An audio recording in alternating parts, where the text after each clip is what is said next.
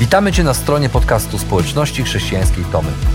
Mamy nadzieję, że rozważanie, które za chwilę usłyszysz, zainspiruje Cię do zrobienia kolejnego kroku w Twojej relacji z Bogiem. Bo w naszej społeczności zapraszamy wszystkich do relacji z Chrystusem, który zmienia wszystko.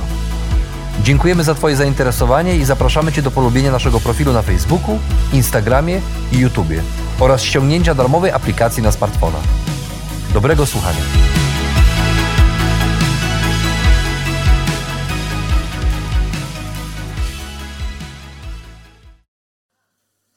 Wolność, kocham i rozumiem. Wolności oddać nie umiem. Tak swego czasu śpiewał legendarny już nieistniejący zespół Chłopcy z Placu Broni. E, Osoby w moim wieku e, lepiej kojarzą te słowa, ale dla nas, dla naszego pokolenia pamiętam, że te słowa o wolności, wolność, kocham i rozumiem, wolności oddać nie umiem, stały się takim trochę hymnem e, pokoleniowym tego pragnienia.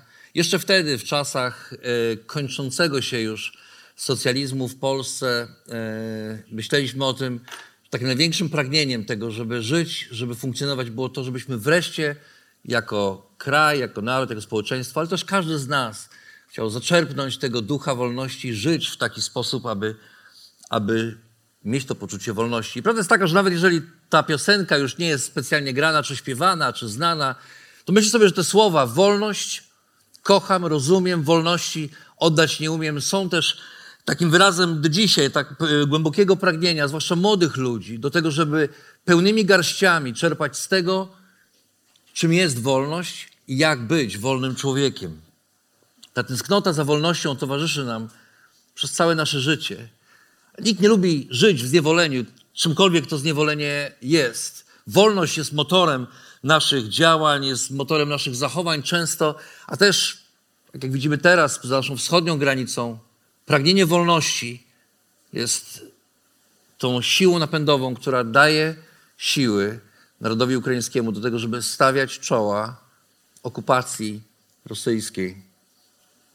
Pragnienie wolności i samostanowienia jest ogromnym, ogromnym pragnieniem każdego człowieka, ale prawda też, też jest taka, że kiedy już doświadczymy trochę wolności, może nazwalibyśmy ją może swobodą bardziej niż wolnością, ale kiedy doświadczymy, nazwijmy to umownie, wolnością, wolności, to szybko orientujemy się, że nasza wolność w życiu zostaje bardzo szybko, czasem nawet nie wiemy jak szybko, ograniczona przez odpowiedzialność.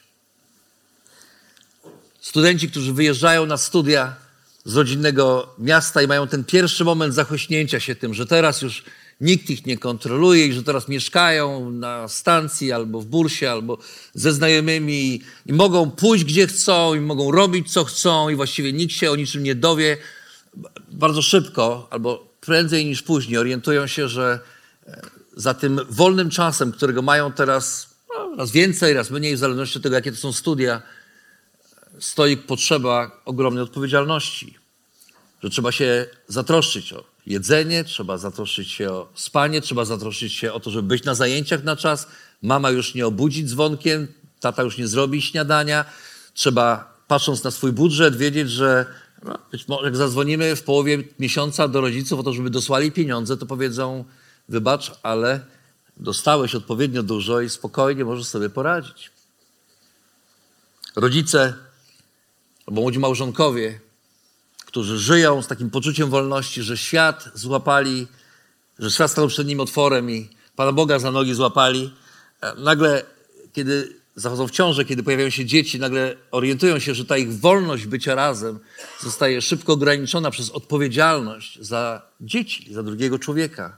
Że już nie wszystko można, że już nie zawsze można pójść do kina, że już nie zawsze można robić to, co się chce, czy wyjechać tam, gdzie się chce, ale ta wolność zostaje ograniczona przez dzieci. Pracodawcy, którzy mogą cieszyć się jakąś przestrzenią wolności, jeżeli chodzi o swoje, swój biznes, szybko orientują się, że żeby móc funkcjonować jako firma, nie wystarczy tylko cieszyć się wolnością w, w czerpaniu zysków, ale trzeba też zainwestować kolejne pieniądze i wolność w pozyskiwaniu środków nagle stawia czoła odpowiedzialności za pracowników, za dalszy los firmy, za to, co dalej.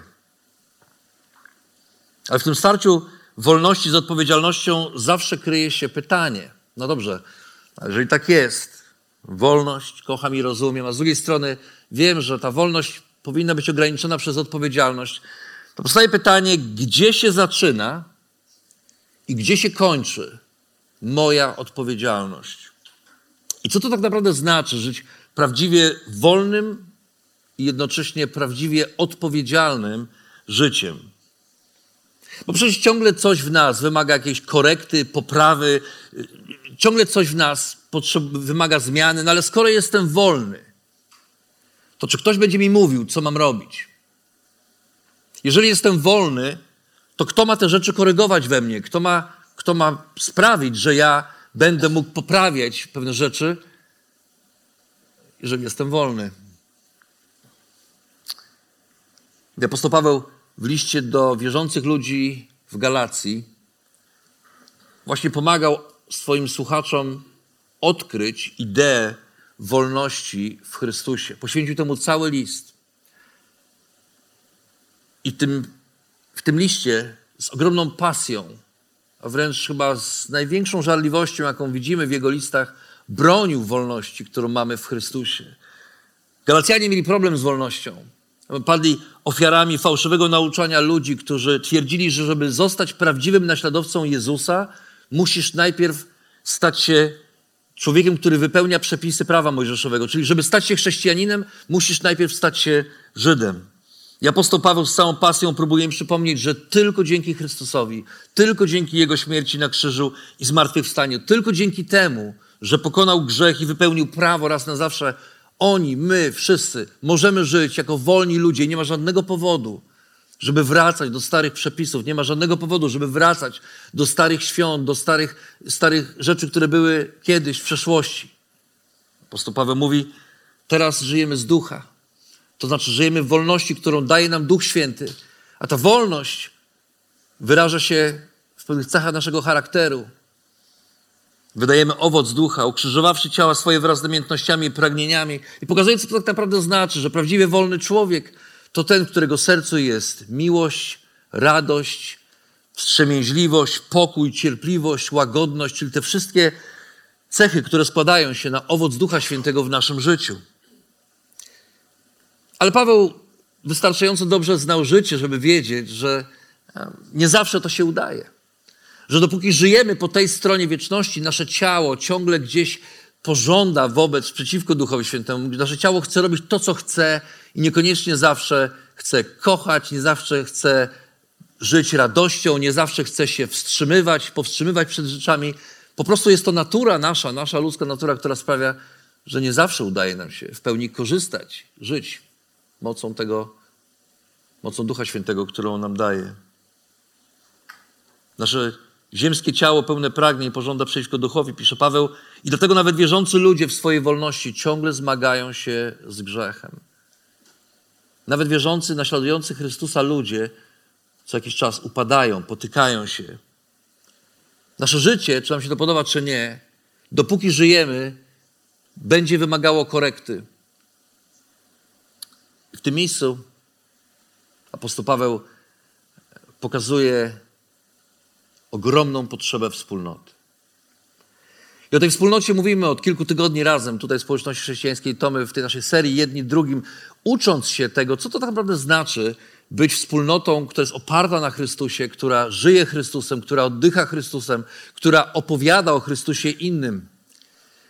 I docieramy do miejsca, w którym apostoł Paweł, pokazując potrzebę wspólnoty, wskazując na to, jak wspólnota powinna funkcjonować, pokazuje nam też to, że że wspólnota jest nie tylko potrzebna nam do tego, żeby, żebyśmy mogli nawzajem o siebie dbać, o siebie się troszczyć, nie tylko po to, żeby innym o Chrystusie opowiadać, ale wspólnota jest potrzebna nam też do tego, aby żyć odpowiedzialnie w wolności przed Bogiem. Jeżeli chcemy nauczyć się życia odpowiedzialnego w wolności albo życia w wolności, które jest ograniczone odpowiedzialnością, to nie ma lepszego miejsca jak chrześcijańska wspólnota, która żyje w taki sposób. W liście do Galacjan pod koniec tego listu Paweł pisze tak, bracia, siostry,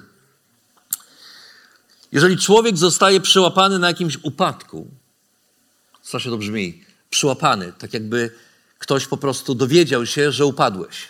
Wyobraź sobie, że zrobiłeś najgorszą rzecz, jaką mogłeś zrobić i zostajesz na tym po prostu przyłapany. Ktoś się dowiedział. Paweł pisze, jeżeli człowiek zostanie przyłapany na jakimś upadku, wy, którzy jesteście duchowi, poprawiajcie takiego w duchu łagodności. Uważajcie przy tym na siebie, abyście wy też nie ulegli pokusie. Paweł pokazuje, że, Paweł pokazuje, że wolność w Chrystusie jest nieodłącznie związana ze współodpowiedzialnością za siebie nawzajem. Powtarzaliśmy to wiele razy, ale we wspólnocie chrześcijańskiej nikt nie jest samotną wyspą. Każdy żyje połączony z innymi ludźmi. Chrześcijańska wspólnota nie jest tylko i wyłącznie fizycznym wydarzeniem, nie jest klubem, nie jest miejscem, w którym spotykamy się, bo mamy podobne zainteresowania, bo nie mamy co robić w niedzielę i zbieramy grupa, grupę ludzi, która nie ma pojęcia o tym, jak spędzić niedzielny poranek, więc spotykamy się razem po prostu i śpiewamy jakieś piosenki, czy czytamy jakieś teksty z Bożego Słowa. Chrześcijańska wspólnota ma przede wszystkim duchowy wymiar i nikt, kto staje się jej częścią, już więcej nie jest sam.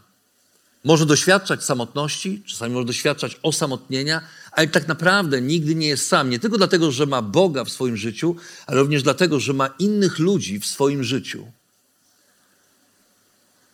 Jednym z największych darów prawdziwej wspólnoty jest to, że kiedy ktoś upada, ktoś grzeszy, że ktoś zaczyna podejmować niewłaściwe decyzje, jeżeli ktoś zaczyna krzywdzić innych, jeżeli ktoś zaczyna krzywdzić samego siebie,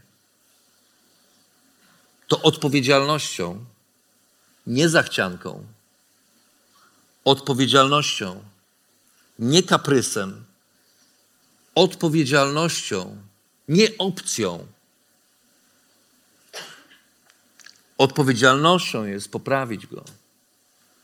To znaczy skorygować, zachęcić, napomnieć do poprawy. I wcale nie chodzi o to, żeby tutaj bić prawdą między oczy. Apostoł Paweł pisze, że to napominanie nasze ma być napominaniem w duchu łagodności. Bo takie napominanie, czasem ludzie mówią, no ale ja jestem szczery. Szczerość nie jest mądrością. Szczerość sama w sobie nie jest żadną mądrością. Szczerość jest cechą ludzi, którzy nie potrafią swojej szczerości dopasować do relacji, w której są. Szczerość jest cechą ludzi, którzy mając świadomość, grzechu drugiego człowieka. Zależy im bardziej na tym, żeby to powiedzieć, niż to, żeby kogoś pozyskać. Paweł pisze, poprawiajcie się nawzajem w duchu łagodności. To greckie słowo tutaj użyte, to słownie oznacza pozbierać kości. To znaczy, że ideą korygowania w chrześcijańskiej wspólnocie, idea korygowania polega na tym, że my pomagamy komuś pozbierać rozsypane kości i złożyć je razem żeby ta osoba mogła dalej funkcjonować, żeby poukładać je we właściwym miejscu i pomóc tej osobie dalej żyć. Nie po to, żeby ją wypchnąć, nie po to, żeby ją wskazać palcem, ale żeby ją przywrócić i pomóc stanąć na równe nogi.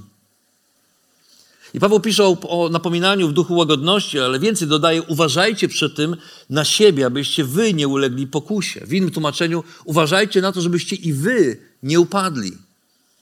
I daje nam w ten sposób wskazówkę, żebyśmy nawet przez chwilę, nawet przez moment, żeby nie przeszło nam przez myśl, że kiedy, kiedy ktoś z naszych przyjaciół, ludzi, których mamy w kontekście wspólnoty, braci i sióstr w Chrystusie, że ktoś upadnie, to możemy odklepać to i mieć poczucie moralnej wyższości. Żebyśmy pomyśleli sobie, no dobrze, że to nie ja. No dobrze, że to nie moje dziecko. No dobrze, że to nikt z mojej rodziny. Paweł mówi: Nie, nie, nie. Uważaj, bo tak naprawdę wcale nie jesteś lepszy. Tak naprawdę ktoś został przyłapany na grzechu i teraz masz szansę pomóc mu pozbierać kości, stanąć na równe nogi, ale niech cię nie zwiedzie to, że to nie może się przytrafić tobie. To prawda jest taka, że nie ma człowieka, który ma immunitet na grzech. Każdy z nas nosi w sobie grzeszną naturę, każdy z nas, z nas ma skłonność do grzechu i nikt z nas nie wie, kiedy i w jakich okolicznościach to, co dzisiaj wydaje nam się, że nigdy byśmy nie zrobili, nagle okazuje się rzeczywistością naszego dnia codziennego. I dlatego Paweł wręcz przeciwnie nakazuje nam, żebyśmy przyjrzeli się, przyjrzeli się własnemu życiu i jeszcze więcej, jeszcze więcej, jeszcze bardziej byli ostrożni, zwłaszcza w tej dziedzinie, w której widzimy, że ktoś upadł, bo któregoś dnia to my możemy być tymi, do którego ktoś przyjdzie i zwróci nam uwagę na nasz grzech. Nie gardzić grzesznikiem, lecz go nieść. Znaczy przecież nie spisać go na straty, nie skazać na zagubienie, ale przyjąć i przez przebaczenie zapisać, za, zachować we wspólnocie. Pisał niemiecki teolog Dietrich Bonhoeffer w swojej książce Życie wspólne. Trzeba nam znosić grzechy brata, nie musimy ich osądzać. To jest łaska dla chrześcijanina, bo jakiś grzech ma miejsce we wspólnocie, przy którym sam nie musiałby przeegzaminować siebie i oskarżać o niewinność w modlitwie osobistej i wstawienniczej, a także o swój osobisty grzech, o własną duchową bezkarność, przez którą wyrządził szkodę sobie, wspólnocie i braciom. Dlatego czasami odpowiedzialność we wspólnocie oznacza łagodne napominanie i wzywanie innych do poprawy.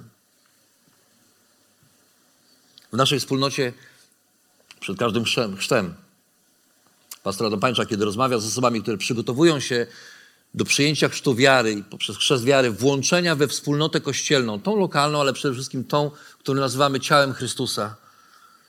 Za każdym razem przypomina im, że przypomina tym osobom, że, że od tej pory, stając się częścią Kościoła Jezusa Chrystusa, dają też nam, innym braciom, innym siostrom w Chrystusie, prawo wejrzenia w ich życie. Nie z ciekawości, to nie chodzi o ciekawość, ale z troski. I nie chodzi tylko o pastorów, ale chodzi o wszystkich, o wszystkich nas.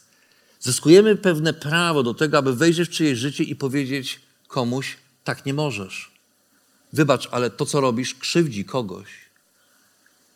I nie potrafiłbym wymienić przykładów, ile razy, ile razy w naszej społeczności ta możliwość do tego, aby wejrzeć w czyjeś życie i porozmawiania z kimś i nazwania grzechu po imieniu, ile razy nazwanie grzechu grzechem pomogło konkretnym ludziom zrobić krok w stronę pokuty, w stronę naprawy swojego życia. Ile razy, ja mógłbym wymienić też kilka sytuacji, w których z jakiegoś powodu przemilczenie czyjegoś grzechu doprowadzało tę osobę do upadku, do dalszego grzechu albo do odejścia od Chrystusa, ponieważ nie mieliśmy odwagi.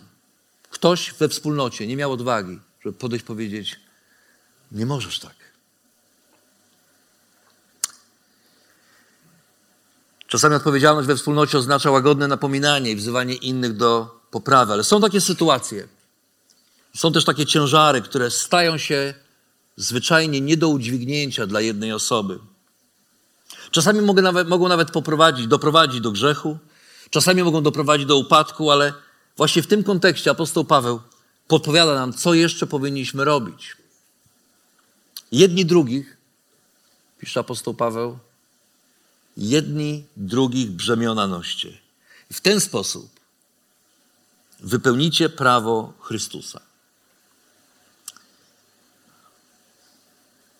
Greckie słowo użyte tutaj na określenie ciężaru to słowo baros, które oznacza właśnie ciężar przygniatający, ciężar, który jest absolutnie nie do udźwignięcia przez jednego człowieka. To może być ciężar grzechu, to może być ciężar zmagania się z grzechem przez dłuższy okres czasu. To może być ciężar konsekwencji grzechu. Ktoś zgrzeszył, teraz przychodzą konsekwencje grzechu i trzeba to nieść. I ten jeden ciężar, konsekwencje jakiejś przyjemności sprzed lat, czy sprzed roku, czy sprzed miesiąca, stają się nie do zniesienia dla tej jednej osoby. To może być też ciężar związany z sytuacją życiową, potrzebami materialnymi, trudnościami w małżeństwie, rodzinie, dziećmi, z dziećmi i z rodzicami. To mogą być różnego rodzaju ciężary, które we wspólnocie jesteśmy powołani do tego, aby je nawzajem nosić, aby pomagać te ciężary nie do, nie do uniesienia przez jedną osobę, nieść razem. I znowu Bonhoeffer. Tak przeto prawo Chrystusowe, to prawo, o którym pisze apostoł Paweł, Dietrich Bonhoeffer mówi, to prawo Chrystusowe jest prawem dźwigania. Masz wszelkie prawa jako chrześcijanin, jako naśladowca Chrystusa, który jest częścią wspólnoty. Tym podstawowym, największym prawem, jakie masz, to prawo dźwigania. Dźwiganie to cierpliwe znoszenie. Brat dla chrześcijanina jest ciężarem, pisze Bonhoeffer. Właśnie dla chrześcijanina, bo dla poganina, używa takiego języka, bo dla poganina drugi człowiek w ogóle nie jest ciężarem. On po prostu omija każde obciążenie przez drugiego człowieka, a chrześcijanin musi nieść ciężar brata, siostry w Chrystusie. Chrześcijanin musi brata znosić tylko jako ciężar. Jest drugi człowiek bratem, siostrą, a nie przedmiotem do opanowania albo do manipulowania. Tylko jako ciężar druga osoba we wspólnocie staje się naszym bratem, naszą siostrą. Ponieważ mówimy, wiem, że tego sam nie uniesiesz, wiem, że to jest dla ciebie za ciężkie i ja cię nie ominę, ja cię nie zostawię, ja nie powiem, niech się inni tym zajmą. Ja wezmę to razem z tobą i założę to razem z tobą na plecy i pójdziemy razem. Są ciężary, których dzięki wspólnocie wcale nie musimy dźwigać sami. Hatomy wysłaliśmy wielu ludzi na leczenie odwykowe do ośrodków leczenia uzależnień. W Parzymiechach, w Janowicach Wielkich. Czasami ten pobyt trwał trzy miesiące, czasami sześć miesięcy. Czasami ten pobyt był opłacony przez Fundusz Zdrowia, ale częściej musiał być opłacony przez tego, który jest leczony. I możecie sobie wyobrazić, że nierzadko człowiek wychodzący z uzależnień, jego rodzina po prostu nie mają pieniędzy na utrzymanie kogoś jeszcze w, w, w ośrodku leczenia uzależnień. Najczęściej wysłaliśmy mężczyzn. To oznacza, że oni musieli zostawić pracę i podjąć leczenie z dala od rodziny na kilka miesięcy. Na początku taką osobę trzeba zawieść. Na początku też trzeba za nią zapłacić. Tak jak powiedziałem, rodzina często nie ma pieniędzy, przynajmniej na początku, aby takie finansowanie, aby takie rzeczy finansować. A też umówmy się szczerze, mało kto chce finansować alkoholika. Mało kto chce finansować kogoś, kto już nieraz zawiódł, kto już nieraz pokazał, że z pieniędzmi się nie liczy. Mało kto chce finansować takie osoby w ich leczeniu. Kiedy taka osoba wyjeżdża, od razu staje się jasne, że tego ciężaru, zwłaszcza jeżeli ma żonę i dzieci, że tego ciężaru ta rodzina nie będzie w stanie ponieść sama. Ktoś powie, no tak, ale to jest konsekwencje grzechu jego, to konsekwencje zaniedbania tej rodziny. Od kiedy jesteś częścią wspólnoty, to przestaje mieć znaczenie. Ten ciężar staje się ciężarem nas wszystkich. Rodzina traci często jedynego żywiciela rodziny, czasami połowę, a czasami wręcz całe dochody, a tu trzeba dalej żyć, trzeba płacić rachunki, trzeba jeść, kupować rzeczy do szkoły i do tego jeszcze wydaje się, że te fizyczne rzeczy, pieniądze są tak naprawdę stosunkowo proste. Bo trzeba jeszcze otoczyć opieką, trzeba jeszcze wesprzeć dzieci, wesprzeć żonę,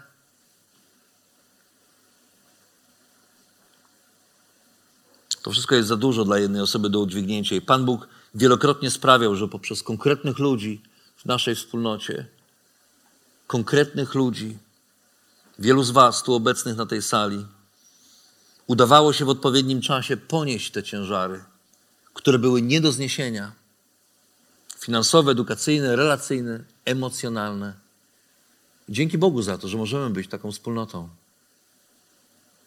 Ale są i to są te ciężary, których dzięki wspólnocie nie musimy dźwigać sami, ale są też takie, których nawet nie powinniśmy dźwigać sami. Na naszych obozach na przykład często mówimy naszym wychowawcom, są takie ciężary, których nie powinniście dźwigać sami. Są rzeczy, które czasami dzieci w rozmowie opowiadają, czy zaczynają wyznawać, opowiadać, które, nad którymi my stajemy, nie wiemy za bardzo, co z nimi zrobić. To są opowieści o myślach samobójczych, to są opowieści o trudnych rzeczach, które dzieją się w domu. I nam się czasem wydaje, że my musimy, my musimy coś z tym zrobić natychmiast. I często na naszych obozach mówimy: Nie musisz. tego zatrzymywać, a też na pewno nie musisz tego trzymać jako tajemnicy. Nie musisz trzymać jako tajemnicy tego, że ktoś chce się zabić i to komunikuje. Nie musisz trzymać w tajemnicy tego, że ktoś się tnie.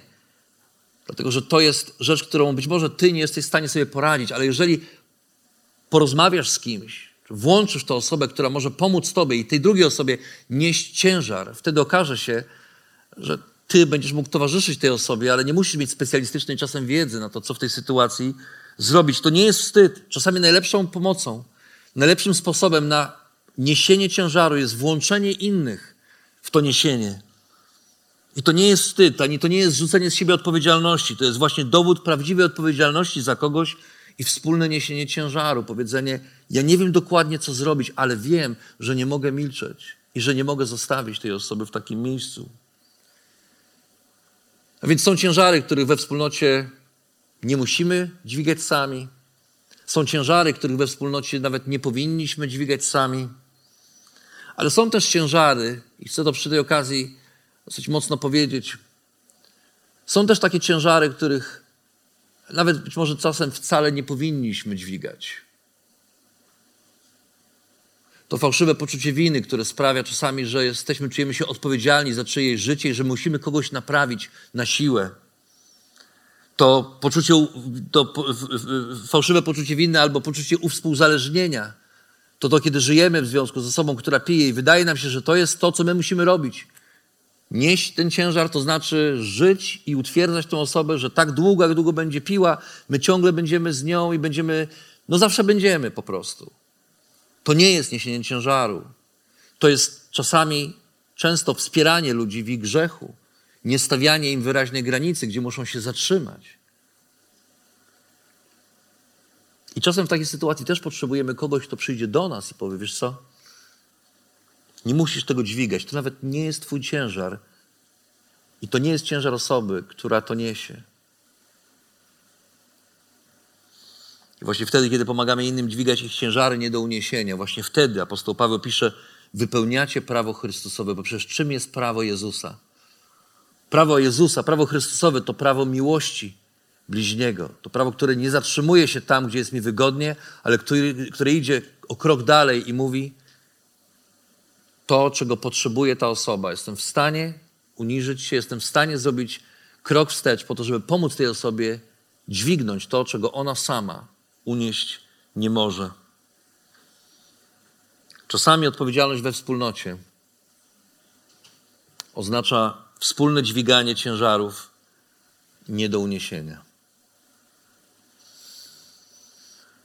Ale w tym dźwiganiu ciężarów jedni drugich Paweł daje nam jeszcze jedno ostrzeżenie, którego echa pobrzmiewały już na początku tego fragmentu, a w tym miejscu Paweł, apostoł Paweł wy, wy, wykłada to jeszcze z jeszcze większą klarownością i mówi tak: Jeżeli bowiem ktoś uważa, że jest czymś, będąc niczym, zwodzi samego siebie.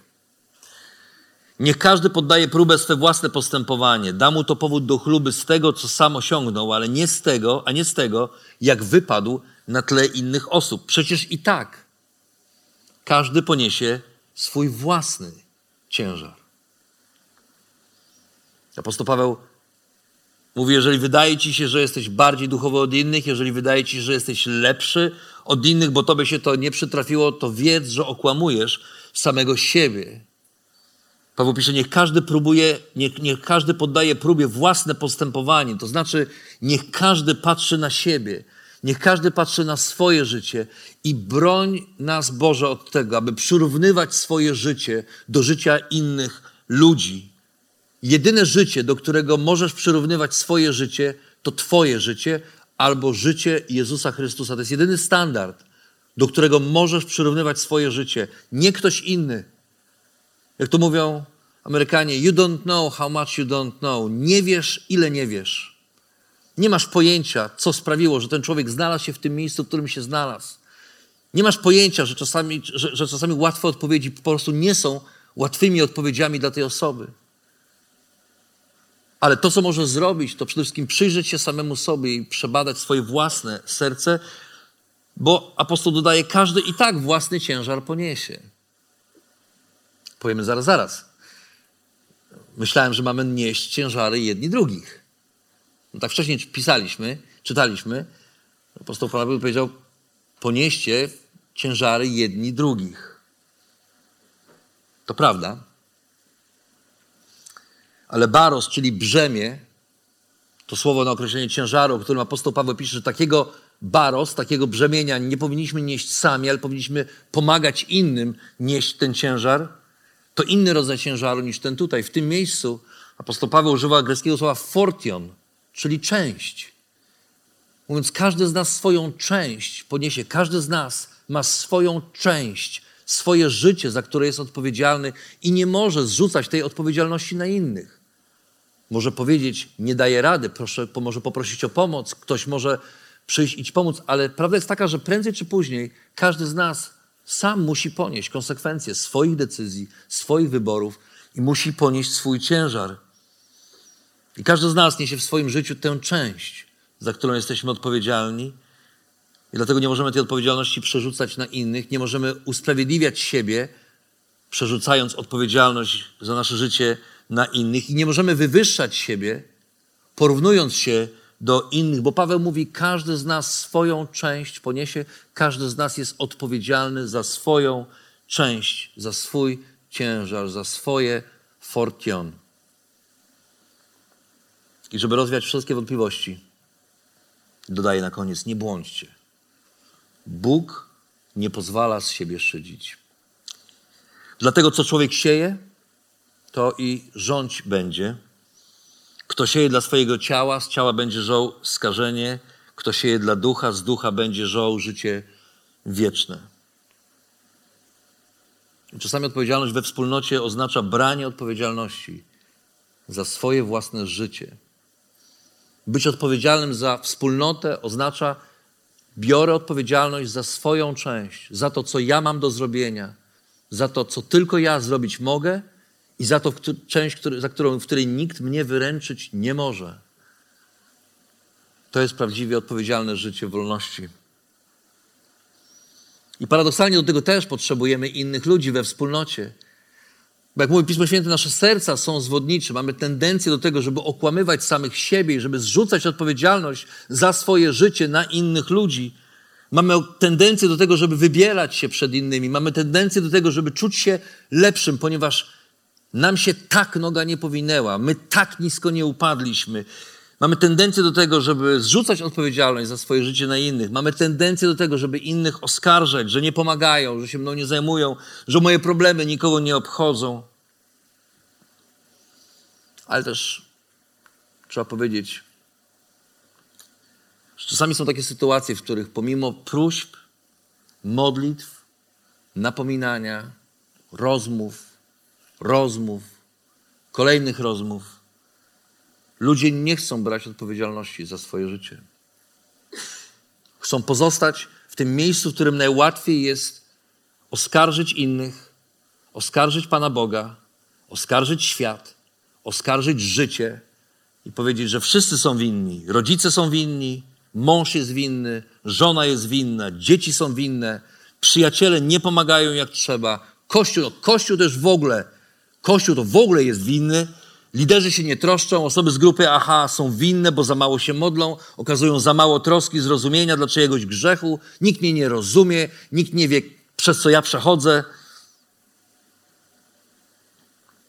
I czasami trzeba, kiedy człowiek dojdzie do tego miejsca w życiu,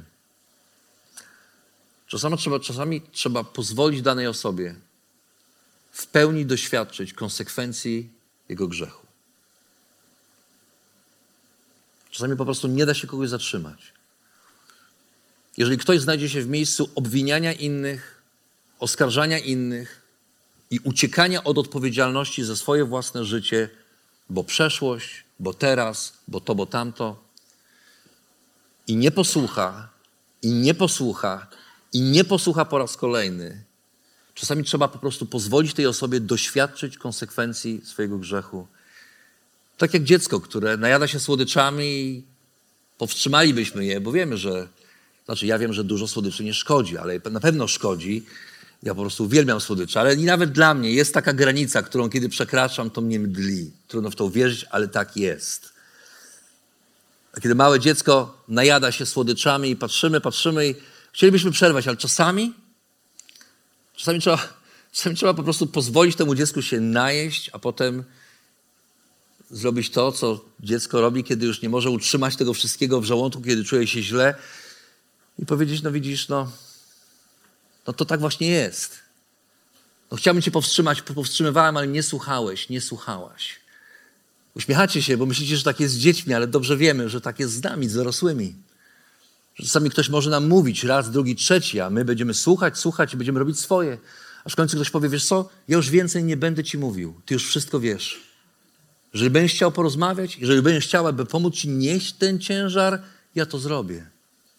Ale jeżeli będziesz dalej trwał w tym, co robisz, to będziesz musiał doświadczyć konsekwencji swojego postępowania, bo inaczej nie nauczysz się odpowiedzialności za swoje życie. Co człowiek sieje, pisze apostoł Paweł, to i rządź będzie. A gdybyśmy bliżej przyjrzeli się historiom, tym wszystkim historiom, kiedy w naszej wspólnocie udawało nam się nosić ciężary jedni drugich, te brzemiona nie do uniesienia, to okazałoby się, że wszystkie one mają jeden wspólny mianownik. Tak naprawdę najbardziej, najdłużej, najlepiej udało się ponieść te ciężary wtedy, kiedy między tymi ludźmi pojawiała się bliskość relacji. Tam, gdzie jest relacja, tam nagle okazuje się, można sobie czasem w dobrym tego słowa znaczeniu pozwolić na więcej niż byśmy być może sobie pozwolili wobec człowieka, którego w ogóle nie znamy. Kiedy żyjemy w autentycznej, prawdziwej, bliskiej relacji z drugim człowiekiem, mamy odwagę, żeby grzech nazwać grzechem, mamy odwagę, żeby w łagodności napomnieć kogoś, mamy odwagę, żeby wspólnie nieść ciężary nie do uniesienia, mamy odwagę do tego, żeby uczyć innych brania odpowiedzialności za swoje życie. Trzeba nauczyć się żyć w autentycznych relacjach z ludźmi i w naszej społeczności staramy się to robić. Tę troskę, tę autentyczność, te relacje budować poprzez to, co nazywamy grupami aha. A ja wiem, że nie trzeba zawsze być w jakiejś grupie formalnie, żeby budować relacje z ludźmi, ale uwierzcie mi, ci z nas, którzy są, ci z was, którzy są w relacjach w grupie aha, dobrze wiecie, że tam, gdzie pojawia się wspólne spotykanie się regularne razem, tam gdzie razem można mówić o swoich dobrych rzeczach, cieszyć się swoimi radościami, wspierać w problemach, pojawia się przestrzeń do tego, żeby czasem powiedzieć sobie te trudne rzeczy, żeby się skorygować, żeby pomóc komuś w jego relacji z żoną, z mężem, z dziećmi, z nim samym. Dlatego dla nas te grupy aha, grupy, mniejsze grupy ludzi, które spotykają się regularnie w tygodniu pomiędzy niedzielnymi nabożeństwami, wspólnie czytając Pismo Święte, modląc się o siebie nawzajem, wspierając się wzajemnie w trudnych sytuacjach, poprzez zadawanie sobie trudnych pytań, poprzez okazywanie sobie wsparcia, poprzez towarzyszenie sobie nawzajem w tym życiu, które i tak ma wystarczająco dużo trudności, żeby jeszcze łapać to życie samemu. One po to są.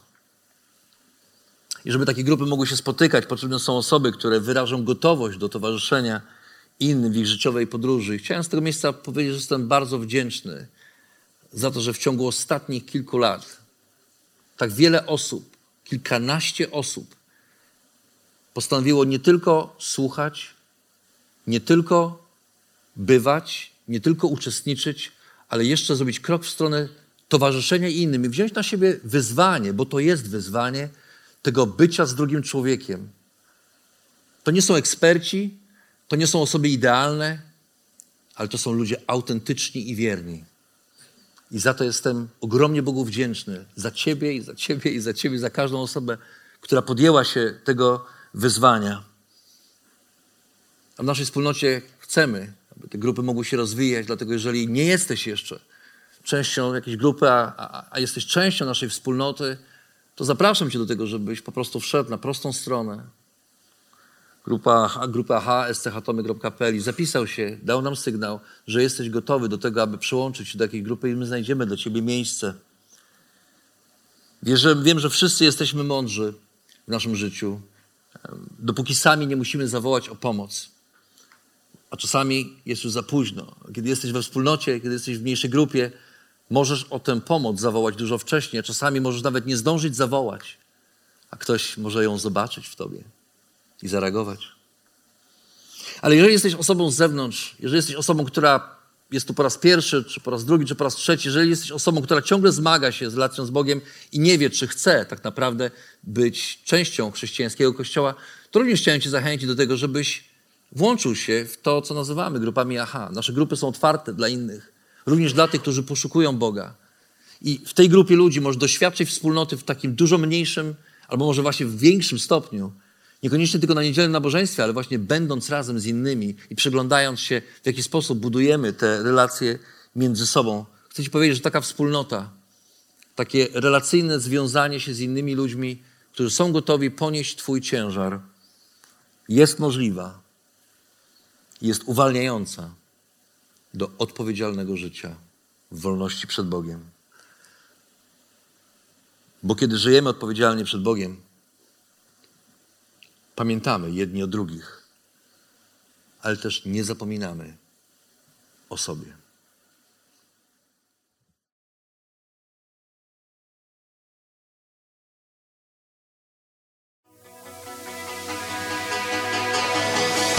Jeszcze raz dziękujemy za wysłuchanie naszego rozważania. Jeżeli mieszkasz w okolicach Tomaszowa Mazowieckiego lub Łodzi, zapraszamy Cię do odwiedzenia nas na niedzielnym nabożeństwie. Więcej informacji znajdziesz na stronie schatomy.pl.